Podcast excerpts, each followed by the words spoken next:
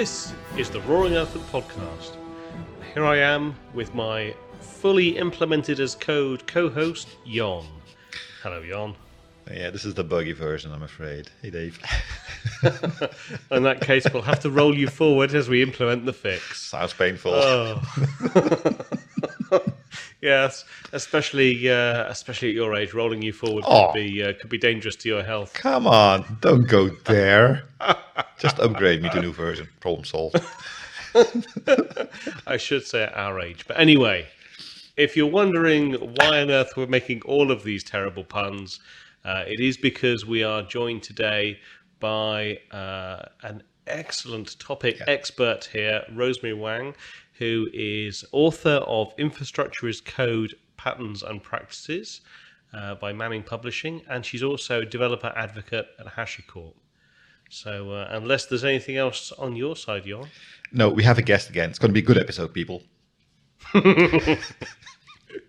Indeed, it is, and uh, because we record these afterwards, I can spoiler alert say this is well worth the listen. So, uh, with that, let's, get into it. Welcome, Rosemary. Thank you very much. I appreciate you having me here today. So, we've got quite a, uh, a diverse and interesting set of topics to cover. But before we go into that, uh, please tell us a little bit about yourself. Of course.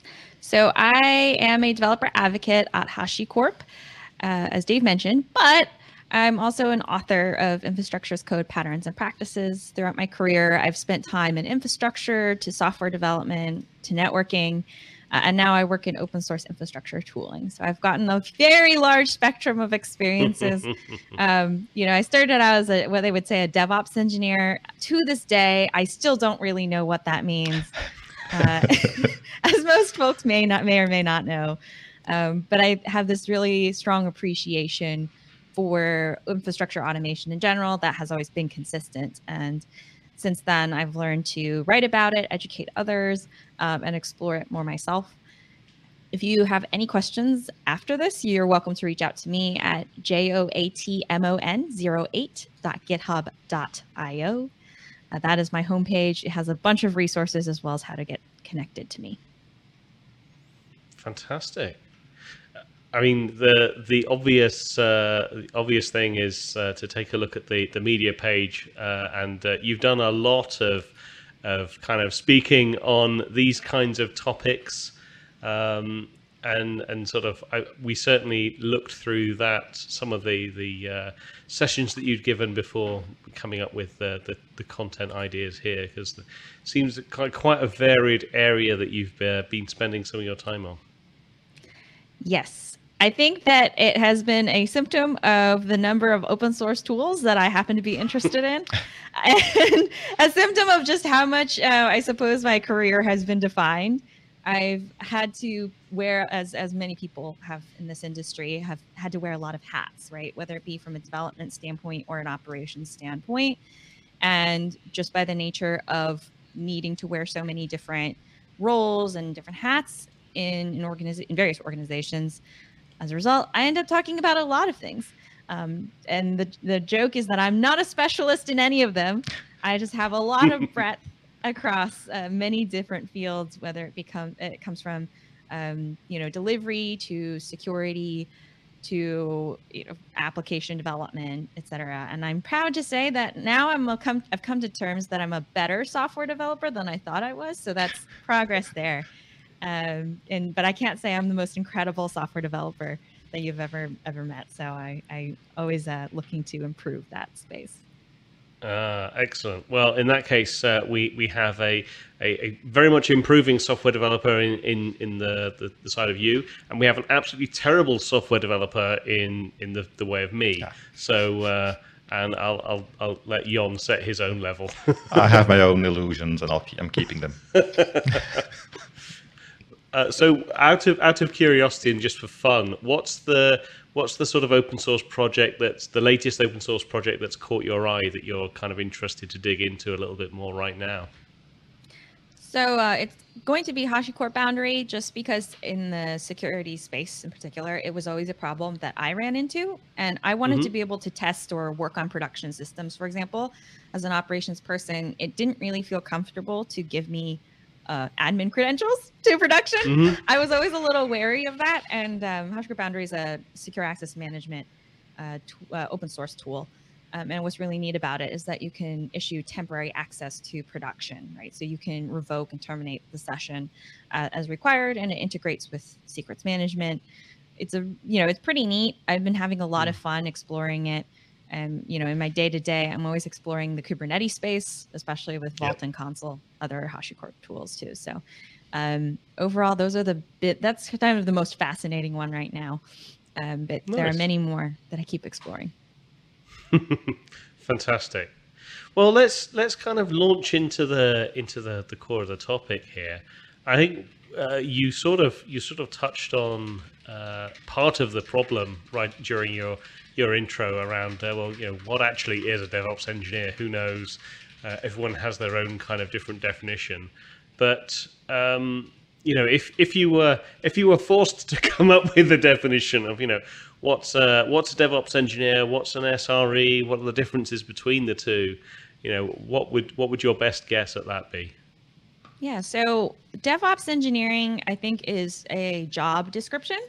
Mm-hmm. I think it came out of the philo- like at least the philosophical basis of DevOps, right, as a set of practices um, and a way of working across your organization. So we always think about DevOps in the CAMS model, culture, automation, um, you know, et cetera. So a lot of the philosophy is put toward this job description of a DevOps engineer. And I think the result is that we end up having this catch all term for someone who is responsible for automating systems, but ultimately taking a software development approach to certain parts of it, right?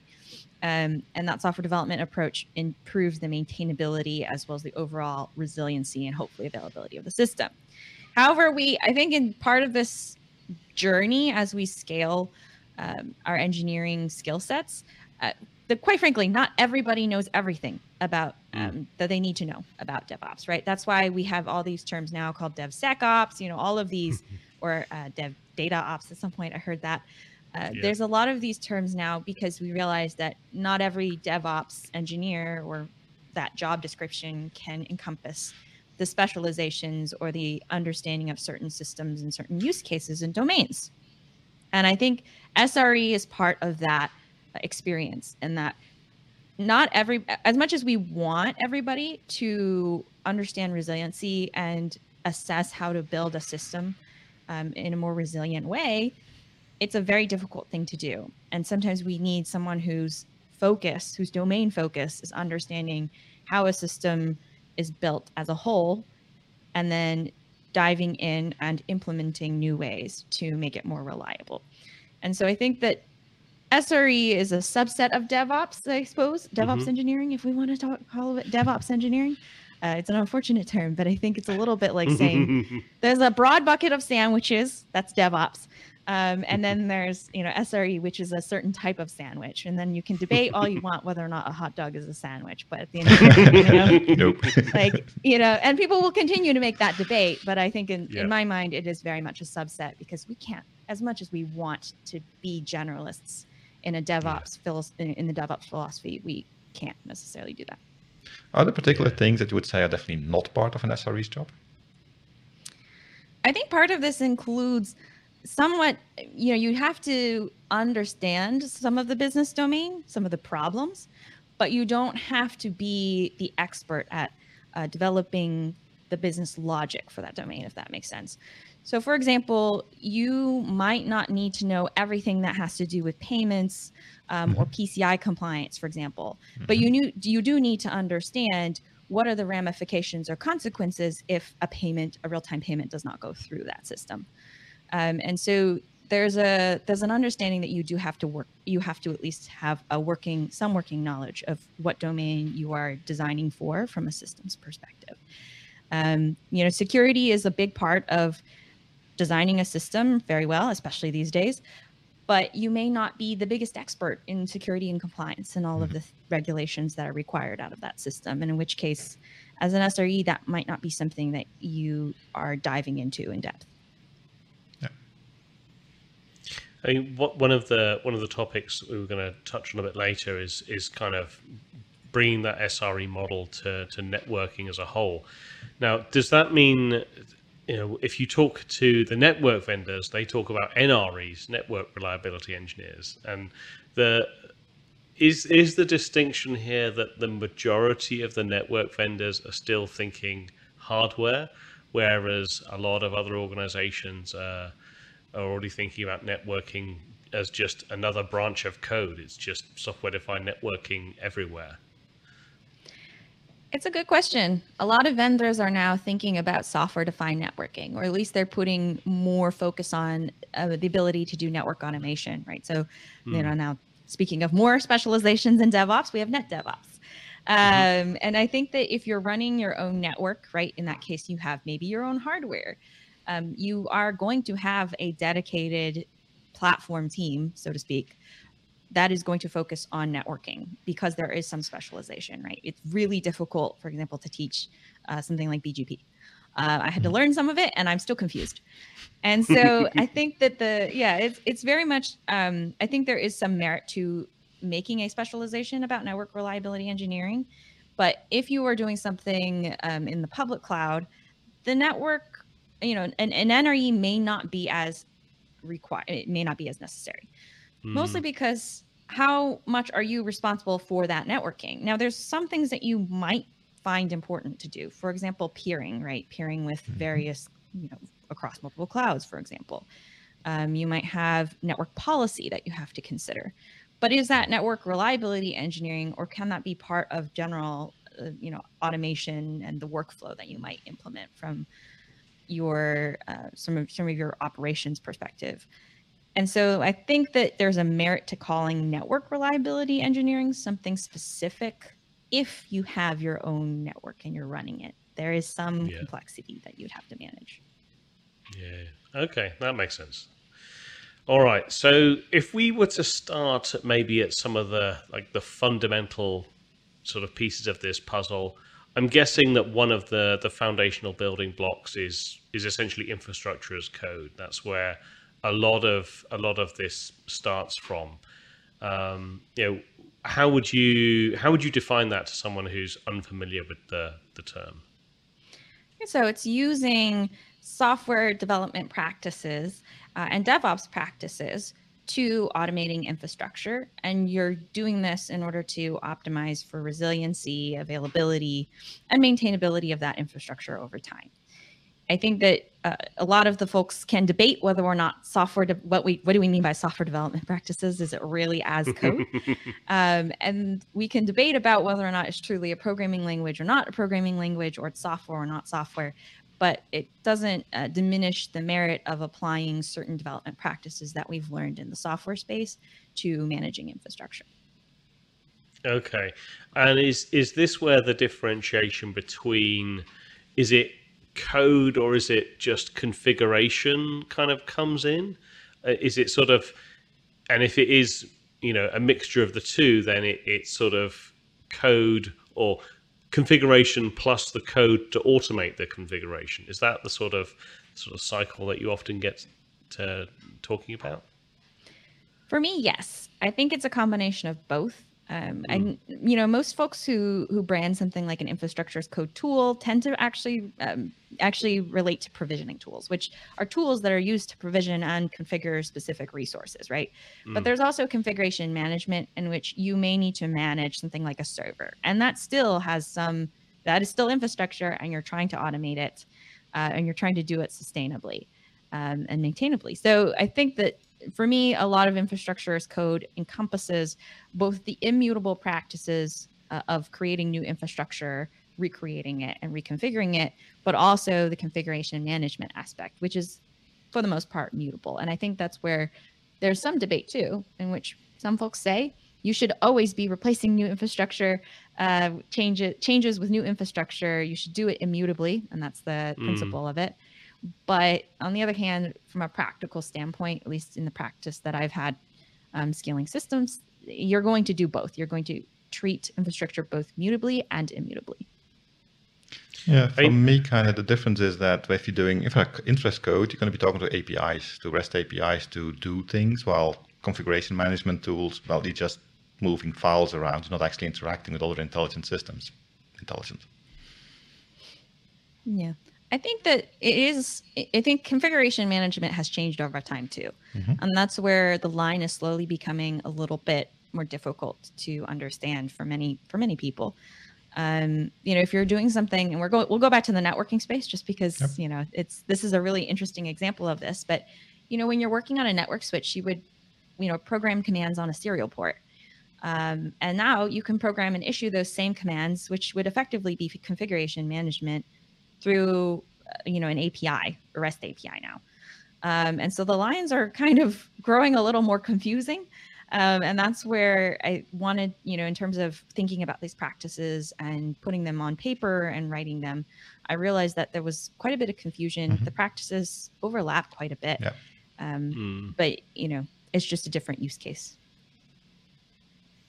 I mean, what what do you think are some of the guidelines that people should think about in terms of you know uh, you referred to sort of talking about systems immutably or mutably like what are some of the the ways that people should be thinking about sort of op- optimizing how they think about interacting with these with systems so I tend to say prioritize immutability, right? If you can create a resource, a new resource with the changes, um, and use that new resource without necessarily updating in place the old one, you mitigate a lot of risk to your system, mm. to at least the risk of failure to your system. Um, it's reducing what I say the blast radius, right? So if you're creating a new resource, your blast radius of something going wrong is localized to those new resources that you're creating. But, you know, on the other hand, immutability is costly it costs mm. money. Um, if you're in if you're like public public cloud infrastructure, mm-hmm. you're going to create duplicate resources, and that does cost money. Uh, you know, if you're doing something even on you know on prem in your own data center, that also has a procurement cost as well. Um, you have to have the double you know double the set of resources effectively, or you have to figure out some kind of virtual set of virtualization resources that you have to have. So when immutability is not possible, if you cannot prioritize it due to cost reasons or resource constraints, then consider doing something mutably. If and that means updating something you know, in place. If it means that you can do it with generally very low risk and you can do it fairly quickly, then you might as well just you know update something in place rather than mm-hmm. create a new resource for it. Um, now, there's a margin for error in which you don't know if something is going to go wrong if you update it in place, in which case yeah. you have to, you just have to take that into account. You just hope that you have a reproducible infrastructure code so that if something does go wrong, you can create a new set of resources, cut over to that new set of resources, um, and you maintain, you know, your overall system. You know, you're not affecting anything functionally. But you know, that's very, at least that's my very practical approach uh, to understanding how to manage infrastructure as a whole. Yeah, yeah. Okay. So, you know, so, let's say someone's got a you know, relatively small deployment that they, they take care of in a, a legacy sort of way right now, and they're looking to kind of bring it into the sort of infrastructure as code um, type method how should they start? What what are the sort of first things that they should look at in terms of how they should start to to change or modify the way they approach uh, what they're doing on a daily basis? That's a good question.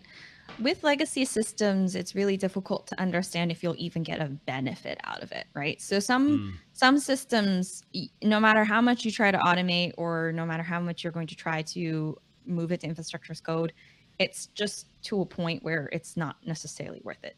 Uh, and uh, you know, I know everybody's like, you must move everything to infrastructure as code.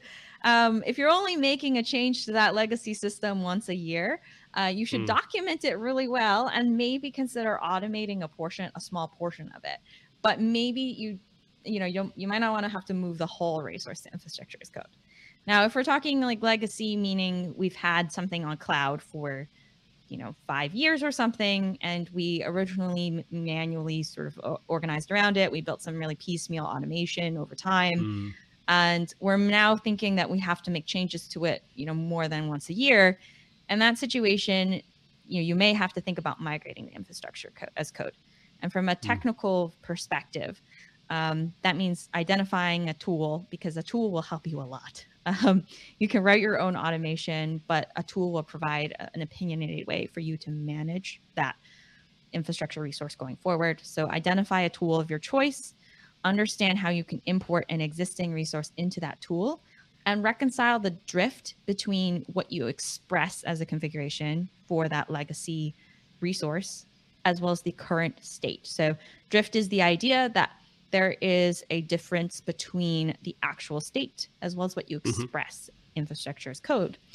And if there's a difference, you have to reconcile because the entire premise of infrastructure as code is to constantly be remediating drift. You want to avoid drift because drift will introduce possible failures into your system uh, yeah. because you don't know that these things exist. So um, when you do a legacy, when you do a legacy migration from non-infrastructure code to infrastructure as code.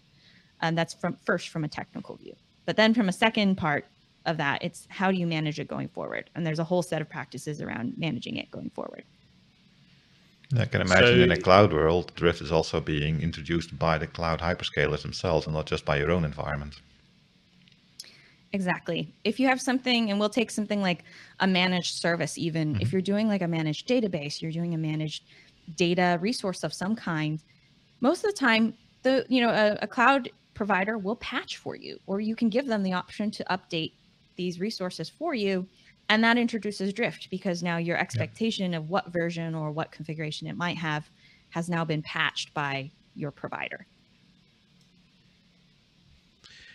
i mean when when we're talking about drift um, is is generally the expectation that the, the tooling that you use will be will be the thing that, that is the, the primary way of detecting when when drift has occurred, or you're expecting sort of that to be uh, in the more in the software development lifecycle side of things, or where does that mostly happen?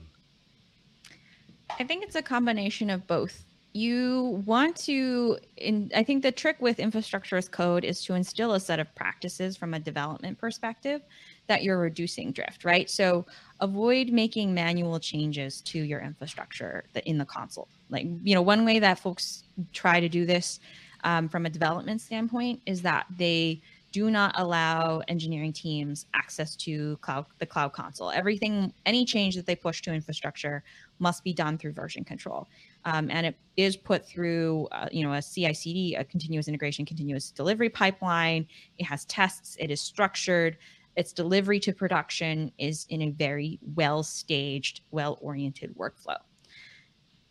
There's the other part of this where there is a tool or there is a necessity for a second type, type of runtime detection, right? Where if there's some other drift that's happening, whether you you have gone in for an emergency change and you've made some update to an infrastructure resource, or your cloud provider has made the update for you, there is a you know an expectation that you have a secondary tool to check for any regression right or check for any drift in that um, so if you're using an infrastructure code as code tool a number of them will offer some kind of drift detection uh, whether it be within the tool itself or as an external part of the tool um, mm-hmm. and there are also a number of tools that you can have uh, running that are separate from even the tools themselves that are looking just at the infrastructure and assessing the runtime, expected runtime configuration. Got it. Okay. And we're gonna have to say goodbye to Rosemary for a little while now because we talked for a long time with Rosemary. Thank you, thank you, thank you, thank you so much. Uh, but it's just too much for a single episode, so we're gonna split this one in a couple. And uh, this is uh, the first installment, let's say.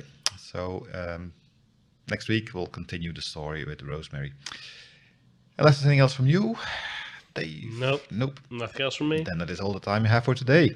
You can support this podcast. Please become a patron. Contributions do help us a lot to keep this little podcast afloat. We are on YouTube. You can hit the like buttons, you can subscribe, notification bells, make Dave happy. He's, he, he needs it. You can also go to www.roaringelephant.org. There's links at the page and page, the YouTube page, and all the rest we do on the podcast. And you can follow me on Twitter using the at Roaring Elephant tag. Feedback, if you have any, please send that to podcast at roaringelephant.org. With that, until next time, my name is apparently outdated John. and my name is Zero Drift Dave. Oh, we look forward to talk to you again next week and calculate that drift of Dave because no way. See you then.